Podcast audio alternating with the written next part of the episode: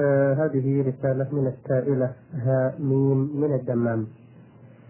تقول في سؤالها في أيامنا هذه شاع استعمال مصائد الحشرات وخاصة الذباب ومن هذه المصائد نوع كهربائي يستعمل في المنازل وفي المحلات التجارية وغيرها وهي عبارة عن نور أزرق يجذب الحشرات إليه يحيط به أسياخ حديدية ناقلة للكهرباء بحيث إذا وقعت عليها الحشرات قتل قتلها التيار الكهربائي المار بها. وقد سمعت من بعض الناس من يقول إنه لا يجوز استعمالها لأنه لا يعذب بالنار إلا الله وحده. فهل يدخل هذا في ذلك؟ وما الحكم فيه؟ نعم. نقول إن هذه المصائد لا ينبغي استعمالها إلا إذا دعت الحاجة إلى ذلك. مثل أن يكثر الذباب حتى يؤذي أو يكثر البعوض أو غيرهما من الحشرات المؤذية. فإذا كثرت فإنه لا بأس باستعمال هذا الشيء. وليس هذا من باب التعذيب بالنار لأن موت الحسرة في هذه المسجدة إنما يكون بطريق الصعق وليس بطريق الاحتراق. بدليل أنك لو أدخلت إلى هذه الأشرطة خرقة أو قرطاسة فإنها لا تعلق ولا تحترق ولكنها صدمة كهربائية تؤدي إلى قتلها فليس هذا من باب التعذيب بالنار. ثم إنه ينبغي أن نعرف أنه ليس استعمال النار محرما في كل حال بل إنما يكون إذا قصد به التعذيب. إذا قصد به التعذيب يعني أن يعذب الإنسان الحيوان بالنار هذا هو المحرم. وأما إذا قصد إتلاف المؤذي ولا طريق إلى إتلافه إلا بالإحراق فإن هذا لا يعد تعذيبا بالنار بل إنما هو قتل بالنار. ففرق بين التعذيب الذي يقصد به إيلام الحيوان والعنت عليه والمشقة وبين إتلاف الحيوان بطريق لا نتوصل إليه إلا بالنار. التخلص من هذا. ولهذا في قصة النبي من الأنبياء أنه لسعته نملة فأمر أن تحرق قرية النمل كلها فأوحاه الله فأوحى الله إليه هلا نملة واحدة. يعني هلا أحرقت نملة واحدة. وهذا دليل على أنه إذا لم نتوصل إلى الخلاص من أذية بعض الحيوان إلا بالنار فإن ذلك لا بأس به. وها هو الجراد يؤخذ ويشوى بالنار ويؤكل كما جاء ذلك عن السلف. ولا ريب أنه أن شيه بالنار هو إتلاف له عن طريق النار. والذي لا يحرق بالنار أي لا يشوى بها هو يغمس في الماء الذي يغلي حتى ينضج ويؤكل فالمهم أنه يجب علينا أن نعرف الفرق بين كوننا لا نتوصل إلى دفع أذية الحشرة أو الحيوان إلا بالنار أو لا نتوصل إلى الانتفاع به إلا عن طريق النار كما في شيء الجراد وغمسه بالماء الحار. وبين أن نتخذ النار وسيلة تعذيب لهذا الحيوان. فالمحرم إنما هو التعذيب بالحيوان بالنار تعذيب الحيوان بالنار. لا الوصول إلى الغاية منه أو التخلص منه عن طريق النار إذا كان لا يمكن التوصل إلا بها. نعم. أحسن الله إليكم. آه هذه رسالة من السائل عبد الرحمن عبادي مصري الجنسية مقيم في مدينة بريدة. يقول أنا متزوج من بنت خالي وتزوجتها باسم غير اسمها في عقد الزواج فتزوجتها على اسم أختها المتوفاة لأن زوجتي غير مكتوبة في سجل المواليد ولا نعرف سنها بالتحديد فما حكم هذا العقد؟ لأن زوجتي لأنه تزوج الآن ولا زوجة قديمة؟ لا نفس الزوجة التي تزوجها يقول سنها غير معروف وليست مسجلة في سجل المواليد فلذلك استعار اسم أختها وعقد عليه. هذا العمل عمل لا ينبغي لما فيه من الكذب فإنه سمى هذه المرأة باسم لأختها فهو كاذب في ذلك. أما من جهة العقد فإنه صحيح لأنه وقع على معينة معلومة بين الولي وبين الزوج والمعقود عليها. ولكننا ننصح إخواننا هؤلاء وغيرهم. ننصحهم ونحذرهم من الوصول إلى أغراضهم عن طريق الكذب والخداع فإن ذلك من علامات المنافقين فإن المنافقين هم الذين إذا حدثوا كذبوا وإذا عهدوا غدروا. نسأل الله السلامة. ونوصي الأخ المصري نوصيه بأن يذهب إلى مأذون الأنكحة ويعدل الاسم باسم المرأة الحقيقي نعم. آه هذه أعدة أسئلة بعث بها المستمع مرغني محمد أحمد سوداني يعمل بالجمهورية العربية اليمنية. يقول لي أب شيخ ضعيف وكفيف وأم مسنة وأخوات وزوجة. أصلي بهم في رمضان صلاتي المغرب والعشاء ومن بعدها صلاة التراويح في ساحة الدار التي تجمعنا لأني أعلم أنهم لن يؤدونها إذا تركتهم وذهبت للصلاة في المسجد والذي تقام فيه صلاة التراويح فهل الأفضل أن أنجو بنفسي وأصلي مع الجماعة في المسجد أم أن أؤم أفراد أسرتي الذين لا يتمكنون من وصول المسجد خاصة في ساعات الليل؟ نقول أن صلاة الفريضة وهي صلاة العشاء فيجب عليك أن تصليها في المسجد ولا يجوز لك ترك الجماعة من أجل مراعاة أهل البيت. وأما التراويح فإن كان هؤلاء يمكنهم الانتظار حتى تصلي التراويح في المسجد ثم ترجع فهو أولى.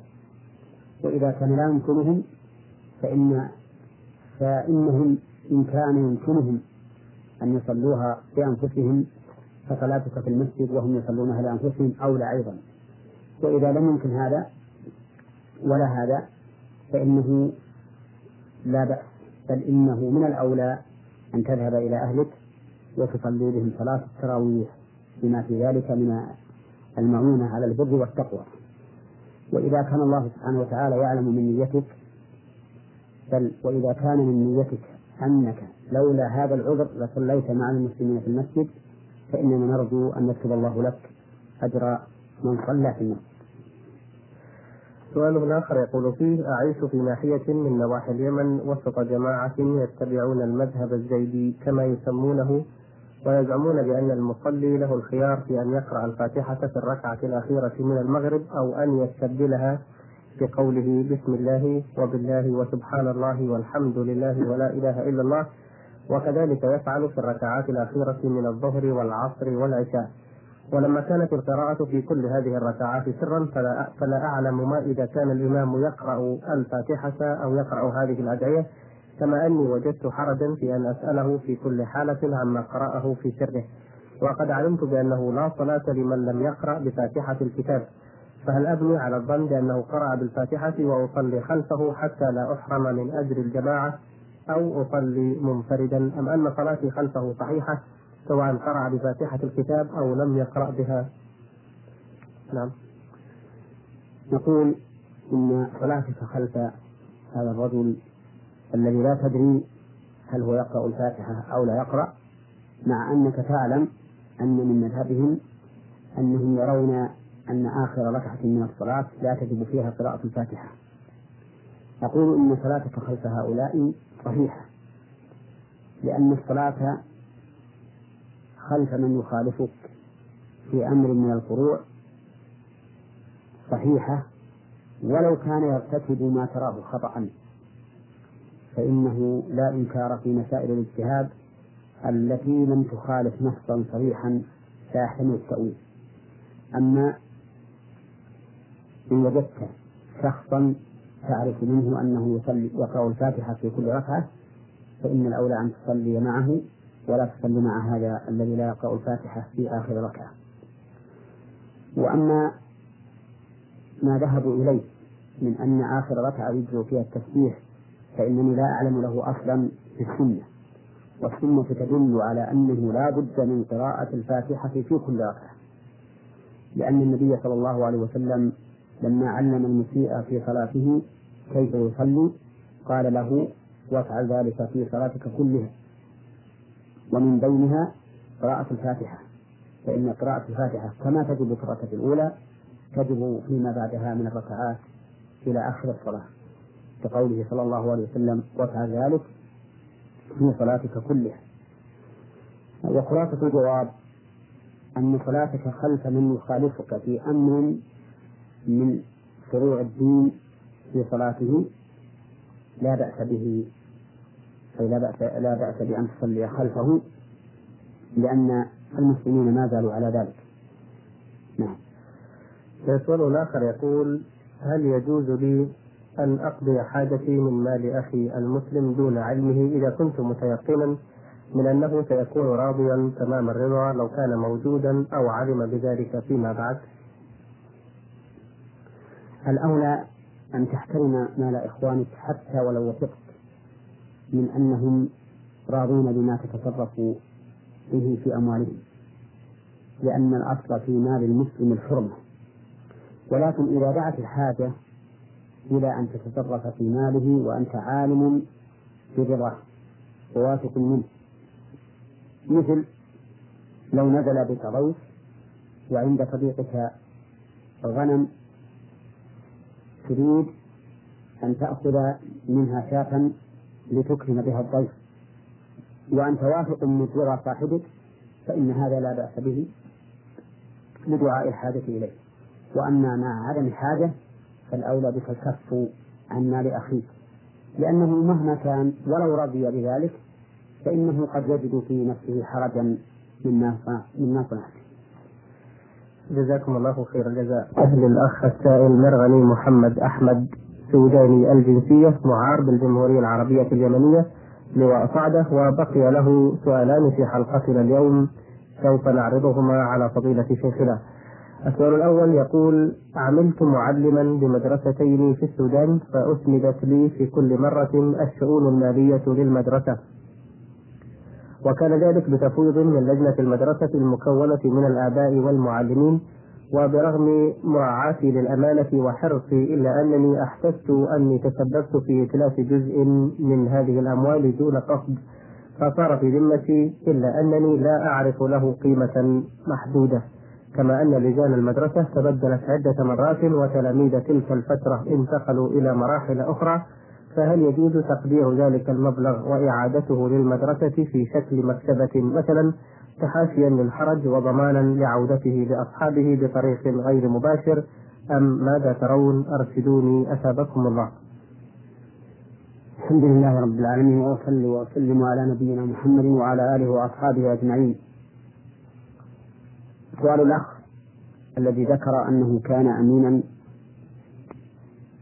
ماليا على مدرسة وأنه تصرف تصرفا بغير قصد وهو الآن يسأل عن طريق الخلاص منه. الحقيقة أن هذا السؤال مجمل ولا ندري كيف هذا التصرف الذي تصرف فنقول لا يخلو هذا التصرف من حالين. إحداهما أن يكون تصرفه لمصلحة نفسه.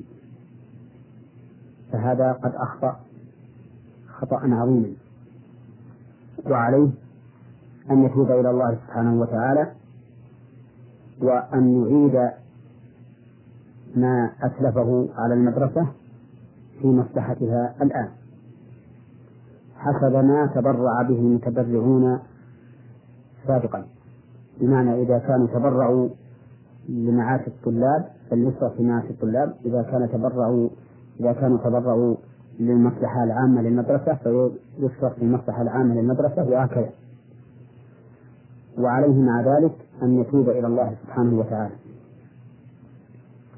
أما إذا أما الحالة الثانية إذا كان هذا التصرف لمصلحة المدرسة ولكنه اجتهد ثم تبين له أنه أخطأ في اجتهاده فإنه في هذه الحال لا ضمان عليه. لأنه غير متعد ولا مفرط وإنما هو اجتهد وظن أن المصلحة في هذا العمل ثم تبين له بعد ذلك أن المصلحة في عدمه فهذا ليس عليه إثم وليس عليه ضمان.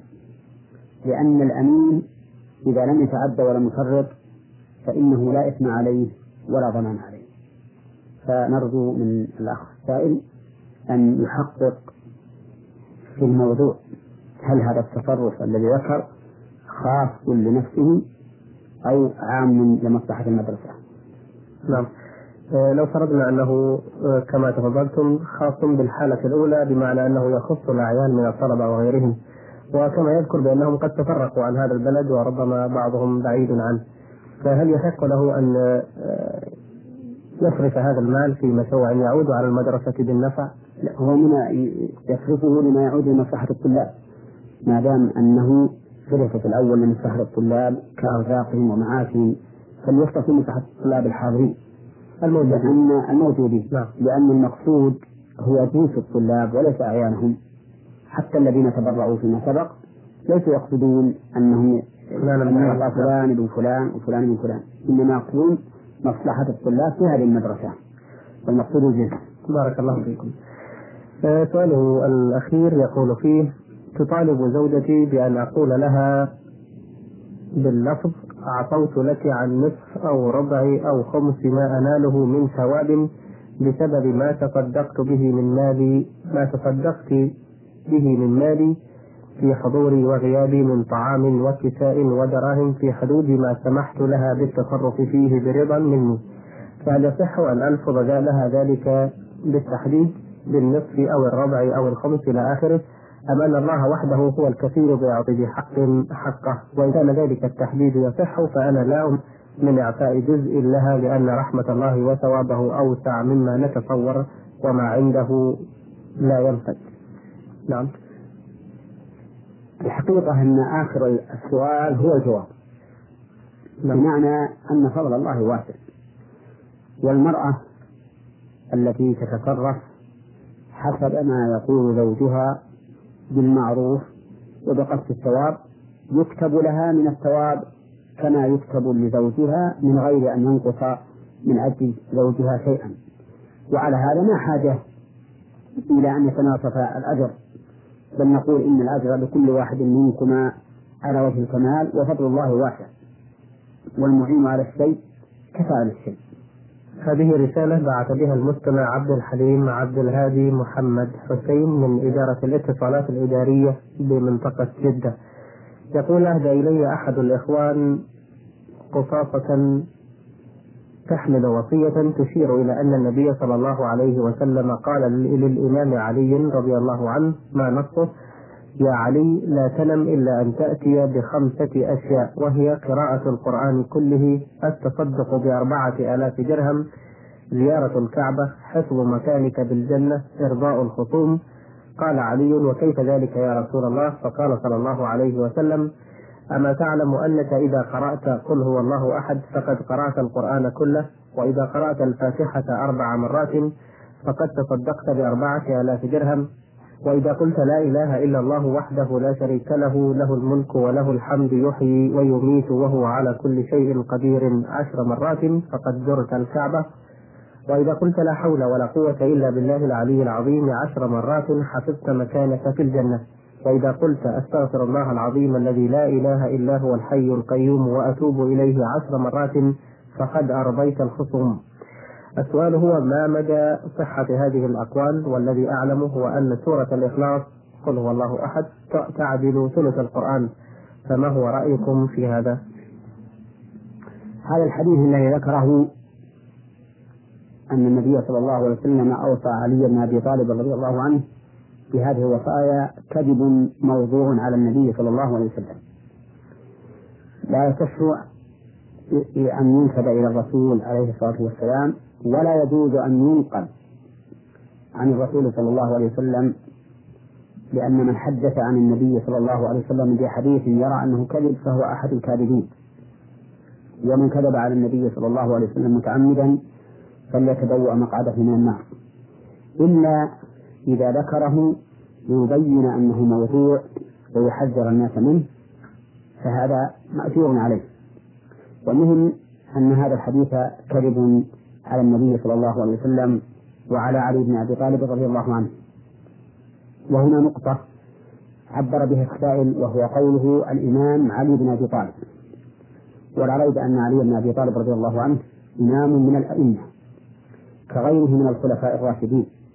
فأبو بكر رضي الله عنه إمام وعمر إمام وعثمان إمام وعلي إمام. لأنهم من الخلفاء الراشدين حيث قال صلى الله عليه وسلم عليكم بسنتي وسنة الخلفاء الراشدين المهديين من بعدي. وهذا الوصف ينطبق على أبي بكر وعمر وعثمان وعلي رضي الله عنهم أجمعين. فليست الإمامة خاصة بعلي بن أبي طالب رضي الله عنه بل هي وصف لكل من يقتدى به. ولهذا يقال من إمام الصلاة إمام الجماعة في الصلاة إنه إمام ويقال لمن يتولى أمور المسلمين إنه إمام لأنه محل قدوة يقتدى به. وإن بعض الناس قد يقصد من كلمة إمام أنه معصوم من الخطأ وهذا خطأ منهم وذلك أنه ليس أحد من الخلق معصوما إلا من عصمه الله عز وجل. والأولياء كغيرهم. يخطئون. يخطئون ويتوبون إلى الله عز وجل من خطئهم. فإن كل بني آدم خطأ وخير الخطائين التوابون. نعم. بارك الله فيكم. هذه رسالة من السائل صبار صالح أحمد من العراق محافظة صلاح الدين. يقول ما هو الدعاء الذي يستحب ذكره عند النوم وما هي فائدته؟ الدعاء الذي يستحب عند النوم منه قراءة آية الكرسي الله لا إله إلا هو الحي القيوم لا تأخذه سنة ولا نوم له ما في السماوات وما في الأرض من ذا الذي يشفع عنده إلا بإذنه يعلم ما بين أيديهم وما خلفهم ولا يحيطون بشيء من علمه إلا بما شاء وسع كرسيه السماوات والأرض ولا يؤود حفظهما وهو العلي العظيم. ومنه قراءة قل هو الله أحد وقل أعوذ برب الفلق وقل أعوذ برب الناس. ومنه باسمك اللهم أحيا وأموت اللهم بك وضعت جنبي وبك أرفعه فإن أمسكت روحي فاغفر لها وارحمها وإن أرسلتها فاحفظها بما تحفظ به عبادك الصالحين. ومنها أن يسبح الله ثلاثا وثلاثين ويحمد الله ثلاثا وثلاثين ويكبر الله ثلاثا وثلاثين أو أربعا وثلاثين. نسيت. وعلى كل حال فهناك أيضا أذكار معروفة وننصح الأخ أن يرجع إلى الكلم الطيب وتصحيحه والكلم الطيب لشيخ الإسلام ابن تيمية وتصحيحه للشيخ ناصر الدين الألباني وكذلك إلى كتاب أذكار للنووي وإلى الوابل الطيب لابن القيم والكتب في هذا معروفة فليرجع إليها. ولكن ينبغي أن يعتمد على ما كتبه الأئمة الموثوقون العلماء الموثوقون لأن الأذكار كثر بين أيدي الناس تداول كتب فيها. هذه الكتب التي يتداولها الناس منها ما هو كذب موضوع على الرسول صلى الله عليه وسلم يجب الحذر منه. والمهم أنني أنصح هذا الأخ السائل وغيره أن لا يتورطوا فيما كتب من الأذكار فإنه كتب فيها أشياء لا حقيقة لها بل أشياء موضوعة مكتوبة على الرسول صلى الله عليه وسلم وأن يعتمدوا في ذلك على ما كتبه العلماء الموثوقون في علمهم ودينهم. نعم. ما هي الفائدة التي أو هل هناك فوائد مصرح بها في بعض الأحاديث؟ نعم. نعم. آه، من الفوائد أن هذا ذكر الله عز وجل وأن الإنسان إذا نام على ذكر الله كان ذلك أطيب لنومه وأهدأ وأبعد أن يرى في منامه ما يكره مما يعرضه الشيطان عليه. ومنها أن النبي صلى الله عليه وسلم أخبر بأن من قرأ آية الكرسي في ليلة لم يزل عليه من الله حافظ ولا يقربه شيطان حتى يصبح. ومنها أن التسبيح والتحميد والتكبير سبب لنشاط الإنسان وقوته والسيطرة على عمله. ولهذا لما سأل علي بن أبي رضي الله عنه وفاطمة سأل النبي صلى الله عليه وسلم خادما فقال ألا أدلكما على خير من ذلك؟ ثم أمرهما بأن يسبح ويحمد ويكبر 33 نعم. آه، سؤال آخر يقول فيه ما حكم استعمال الكحل في العيون بالنسبة للرجال بدون حاجة إليه؟ الاكتحال نوعان.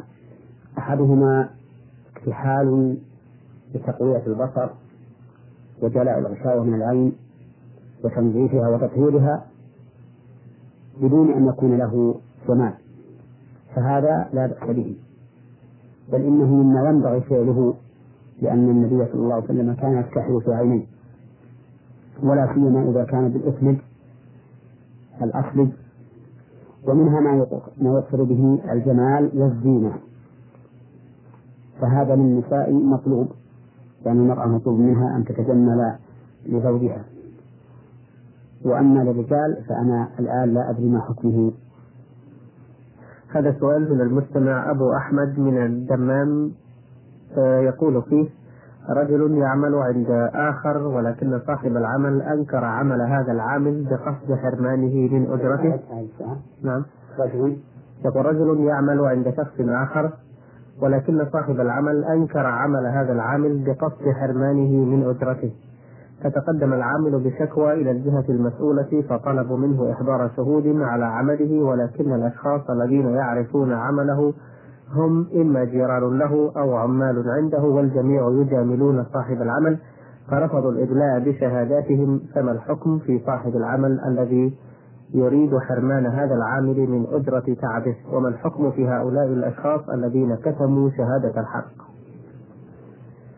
أما الذين كتموا شهادة الحق سواء في هذا السؤال الذي سأل عنه مقدمه أو في غيره. كل من كتم شهادة يعلم بها فإن الله يقول في حقه ولا تكتموا الشهادة ومن يكتمها فإنه آثم قلبه. وإثم القلب والعياذ بالله مؤد إلى انحراف البدن. لقول النبي صلى الله عليه وسلم ألا وإن في الجسد مضغة إذا صلحت صلح الجسد كله وإذا فسدت فسد الجسد كله ألا وهي القلب. وأما بالنسبة لصاحب العمل الذي أنكر الأجير حقه فإنه قد ورد عن النبي صلى الله عليه وسلم أن الله يقول ثلاثة أنا خصمهم يوم القيامة رجل أعطى بي ثم غدر ورجل باع حرا فأكل ثمنه ورجل استأجر أسيرا فاستوفى منه ولم يعطه أجره. فهذا الذي جحده فيكون الله تعالى خصمه يوم القيامة. ومن كان الله خصمه فإنه مخصوم مغلوب.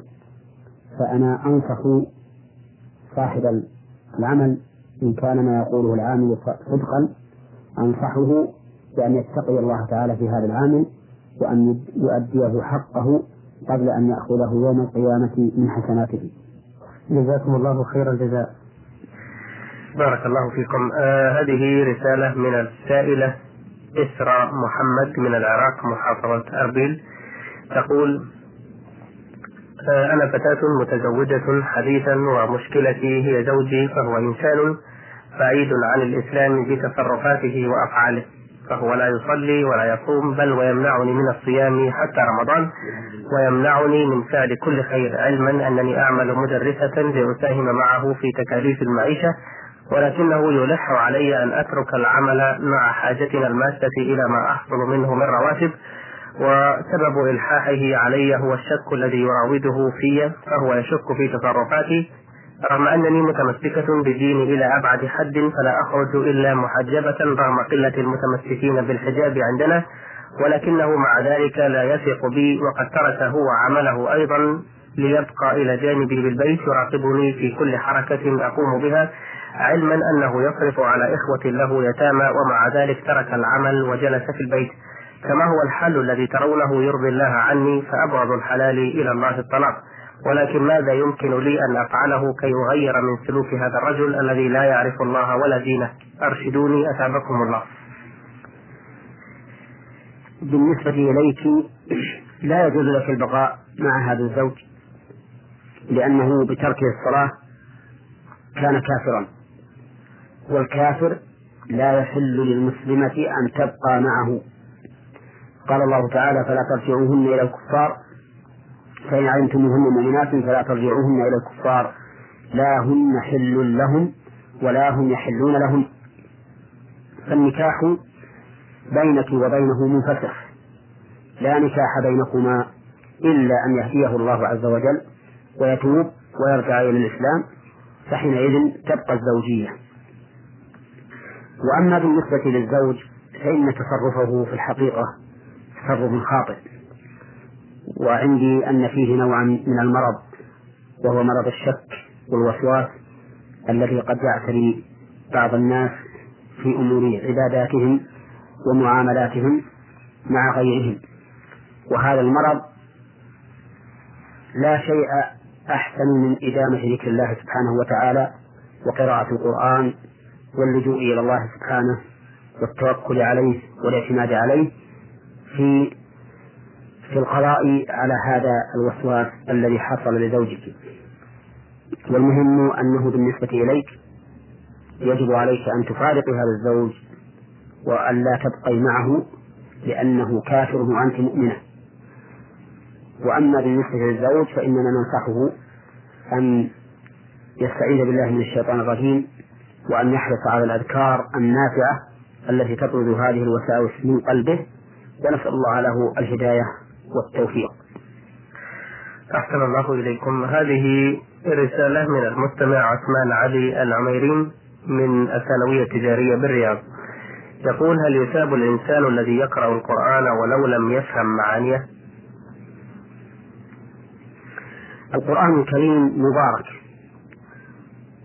كما قال الله تعالى كتاب أنزلناه إليك مبارك ليدبروا آياته وليتذكر أولو الألباب.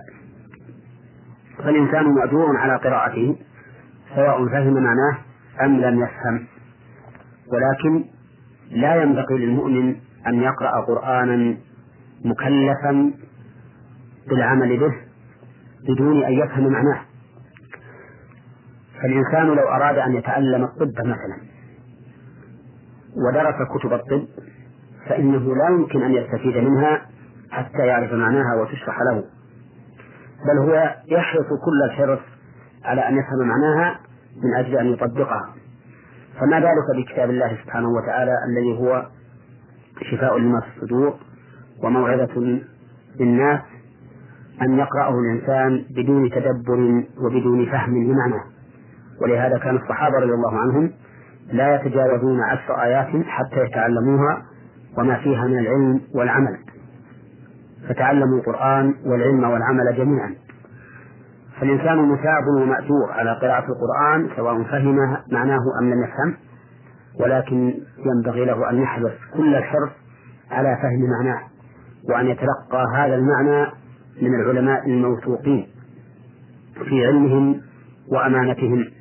فإن لم يتيسر له عالم يفهمه فليرجع إلى كتب التفسير الموثوقة مثل تفسير ابن جرير وتفسير ابن كثير وغيرهما من التفاسير التي تعتني بالتفسير الأثري المروي عن الصحابة والتابعين رضي الله عنهم سؤاله الثاني يقول سمعت أن الزواج من الأباعد أفضل من الزواج من الأقارب لمستقبل الأولاد من حيث الذكاء وحسن الخلقة ونحو ذلك فهل هذه القاعدة صحيحة؟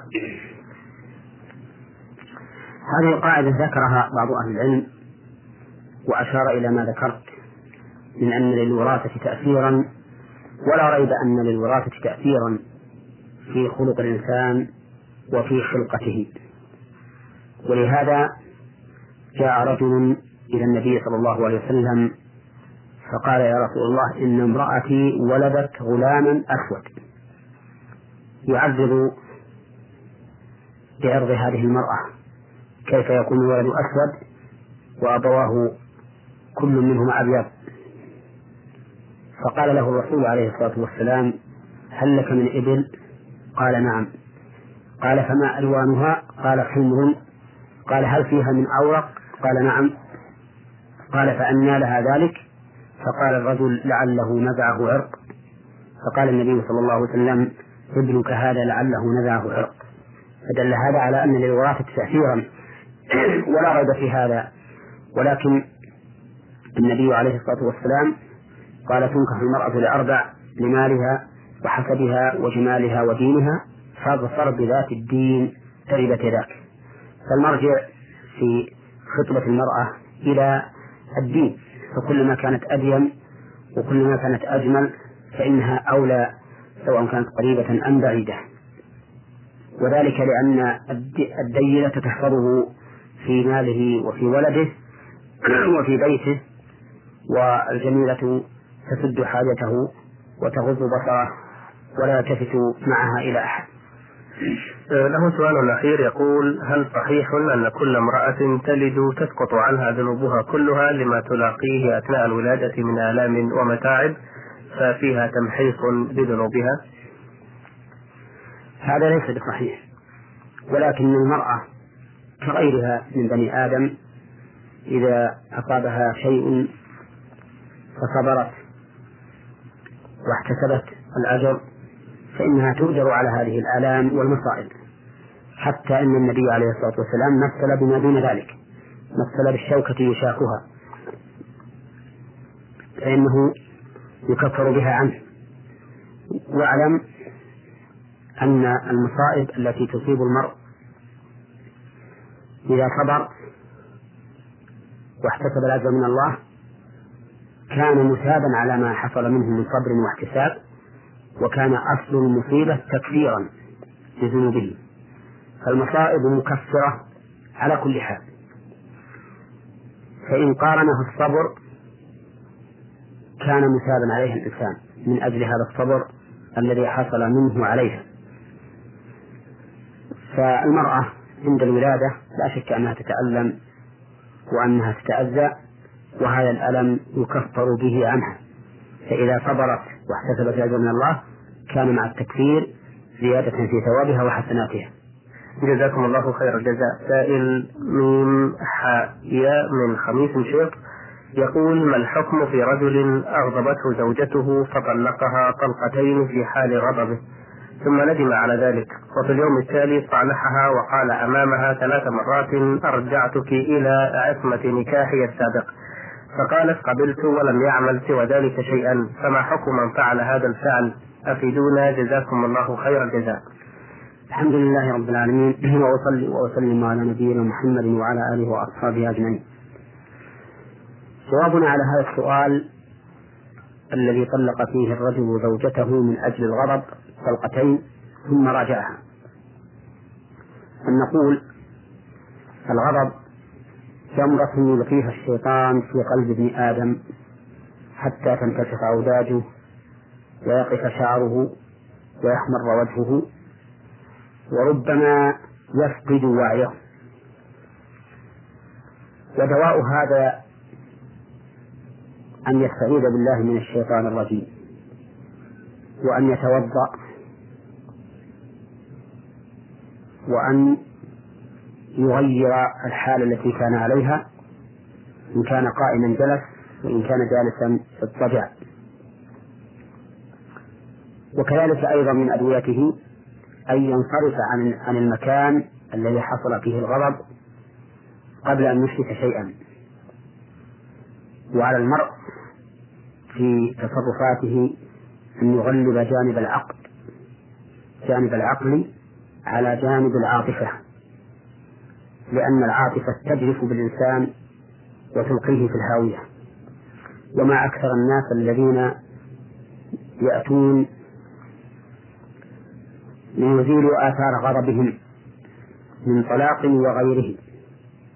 فعلى المرء أن يتقي الله تعالى في نفسه وأن يأخذ بوصية النبي صلى الله عليه وسلم حين جاءه رجل فقال أوصني قال لا تغضب. فردد مرارا قال لا تغضب. والحديث صحيح في البخاري. هذه نصيحتنا لهذا الأخ السائل وغيره بالنسبة للغضب. أما بالنسبة للطلاق الصادر منه. فلا يخلو الغضبان من ثلاث أحوال. إما أن يكون الغضب يسيرا يتحكم الإنسان في نفسه وتصرفه حالته. فهذا لا شك في أن الطلاق يقع منه ويترتب عليه آثاره لأن مثل هذا الغضب لم يفقد لم يفقده شيئا من وعيه وتصرفه. والحالة الثانية أن يكون الغضب متناهيا بحيث يصل إلى درجة لا يعي الإنسان فيها ما يقول. ولا يدري أهو في بر أم بحر أم في أرض أم في سماء. ففي هذه الحال لا يقع طلاقه ولو كرره مئة مرة لأن الرجل يكاد يكون فاقدا لعقله. أما إحساسه ووعيه فلا ريب أنه فاقدهما. وقد حكى بعض أهل العلم الإجماع على أن الطلاق لا يقع في هذه الحال. الحالة الثالثة أن يكون الغضب وسطا بين هذين فهو ليس في ابتدائه ولا في انتهائه.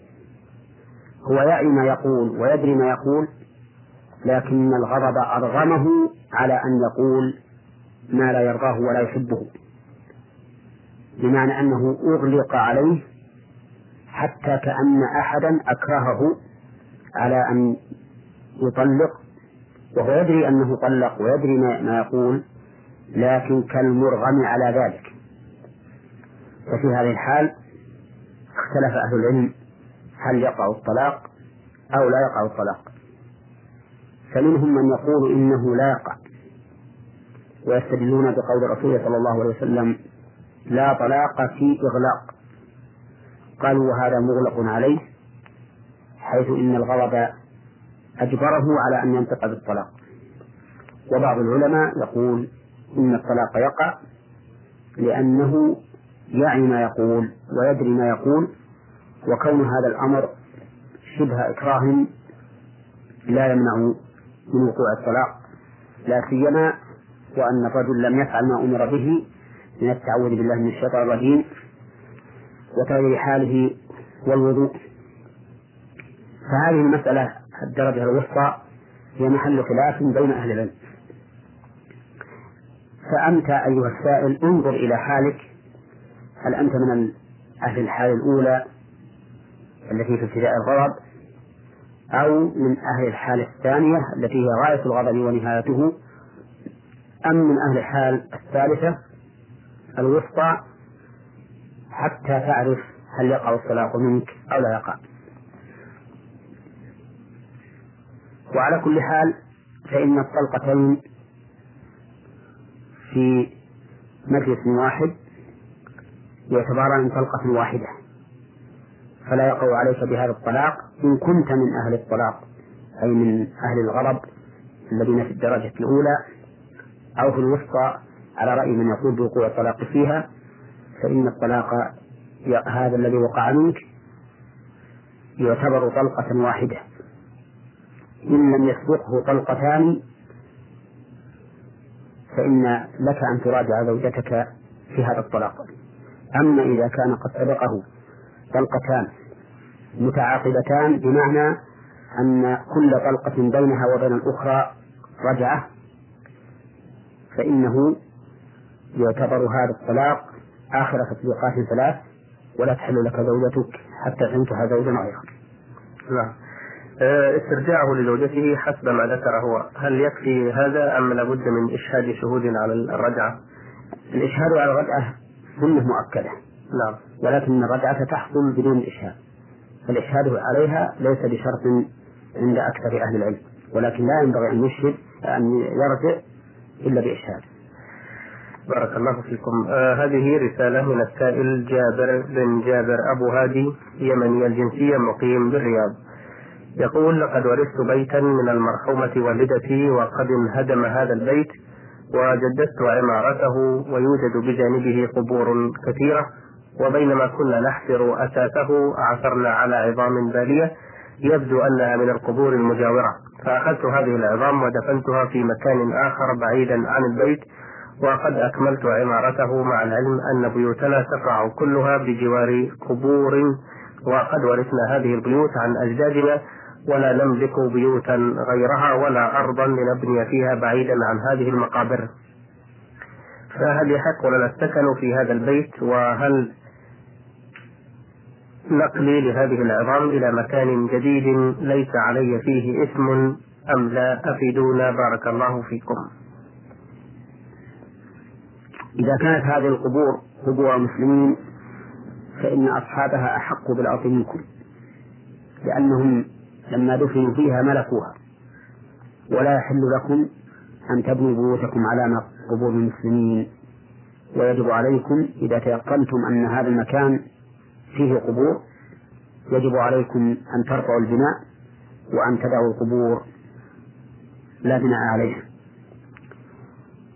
وكونه لا بيوت لكم لا يقتضي أن تحتلوا بيوت غيركم من المسلمين.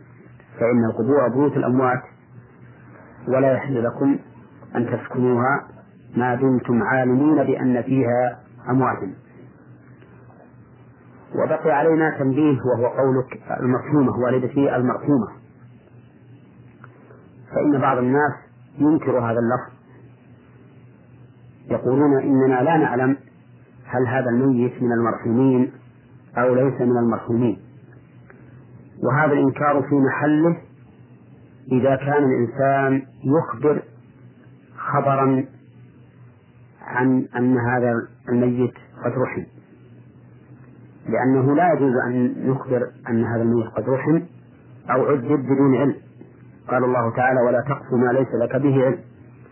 لكن الناس لا يريدون بذلك الإخبار قطعا. فالإنسان الذي يقول المرحوم الوالد أو المرحومة الوالدة أو المرحومة الأخت أو الأخ أو ما أشبه ذلك لا يريدون بهذا الجزم أو الإخبار أنهم مرحومون وإنما يريدون بذلك الدعاء إن, أن الله تعالى قد رحمهم. والرجاء وفرق بين الدعاء والخبر. ولهذا نحن نقول فلان رحمه الله فلان غفر الله له. ولا فرق من حيث اللغة العربية بين قولنا فلان المرحوم وفلان رحمه الله لأن جملة رحمه الله جملة خبرية.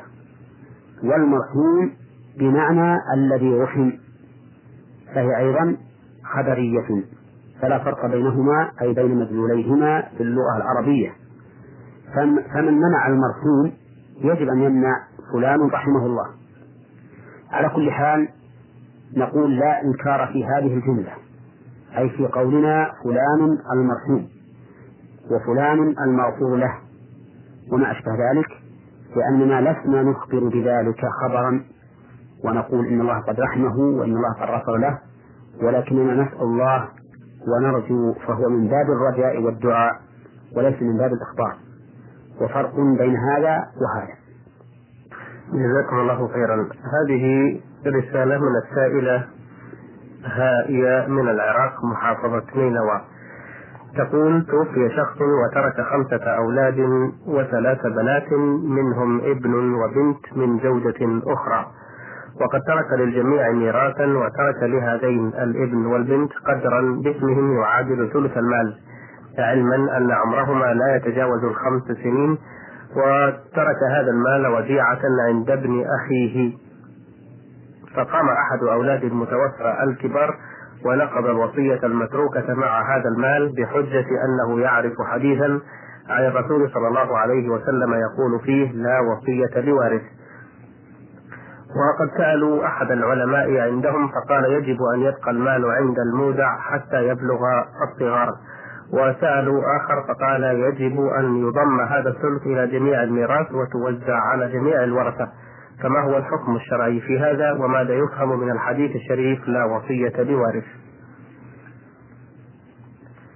هذه الوصية غير صحيحة وهي باطلة لأن الله سبحانه وتعالى قسم الميراث وقال آباؤكم وأبناؤكم لا تدرون أيهم أقرب لكم نفعا فريضة من الله.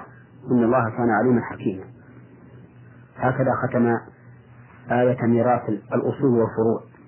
ومنهم ومنه هذه المسألة التي ذكرها السائل. فالله تعالى قد فرض للأولاد ميراثهم. فلا يجوز لنا أن نتعدى ما فرض الله سبحانه وتعالى. والنبي صلى الله عليه وسلم أكد ذلك في قوله إن الله قد أعطى كل ذي حق حقه فلا وصية لوارث. فهذه الوصية التي أوصى بها الأب لأبنائه لابنيه الصغيرين دون بقية أولاده هي وصية باطلة محرمة. نعم إن ثبت أن هذا المال قد حصل لهذين الابنين بطريق آخر غير بطريق الأب كما لو كان قد ورثاه أو وهب لهما بالذات. إذا ثبت هذا فهو لهما وليس وصية من قبل أبيهما.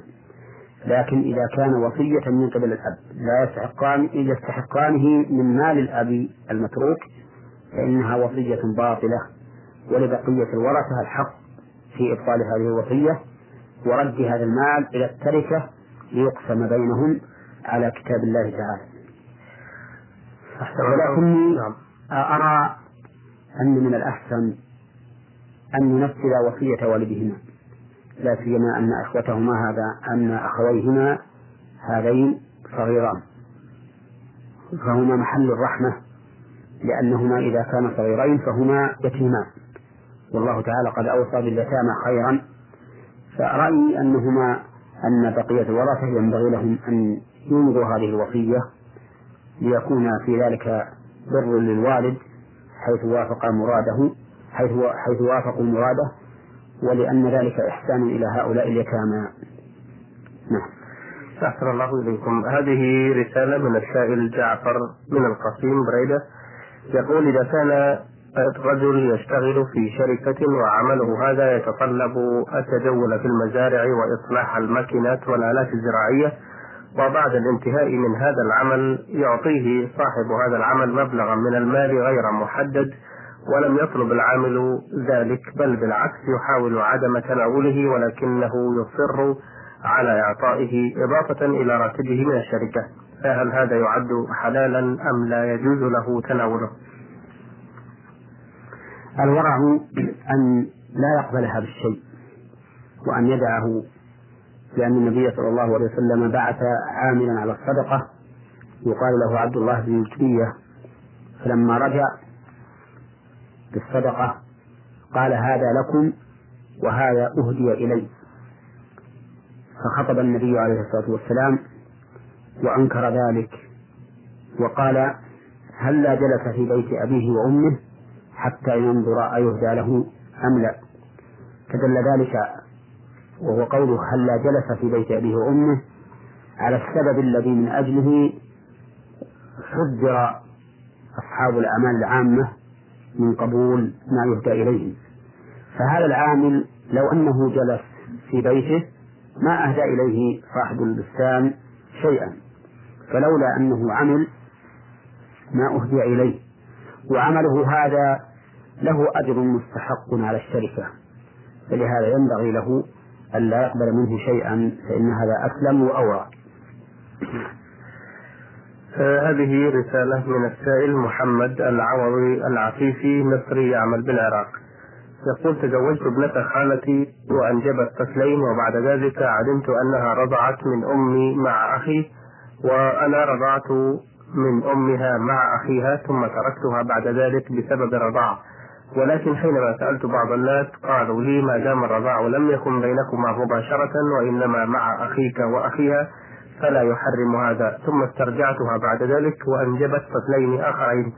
فما حكم الشرع في هذا؟ أفيدونا. بارك الله فيكم.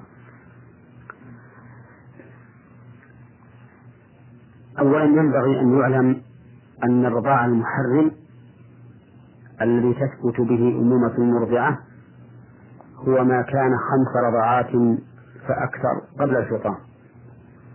فإذا كانت هذه الزوجة التي تزوجتها إذا كانت قد رضعت من أمك خمس رضعات قبل أن تفطم أو كنت أنت قد رضعت من أمها خمس رضعات قبل أن تفطم أنت فإن الأخوة ثابتة. فإن الأخوة ثابتة. سواء كان هذا الرضاع بينكما مباشرة أي من بطن واحد أو كانت هي رضعت مع أخيك أو أنت رضعت مع أخيها لأن الأمة واحدة.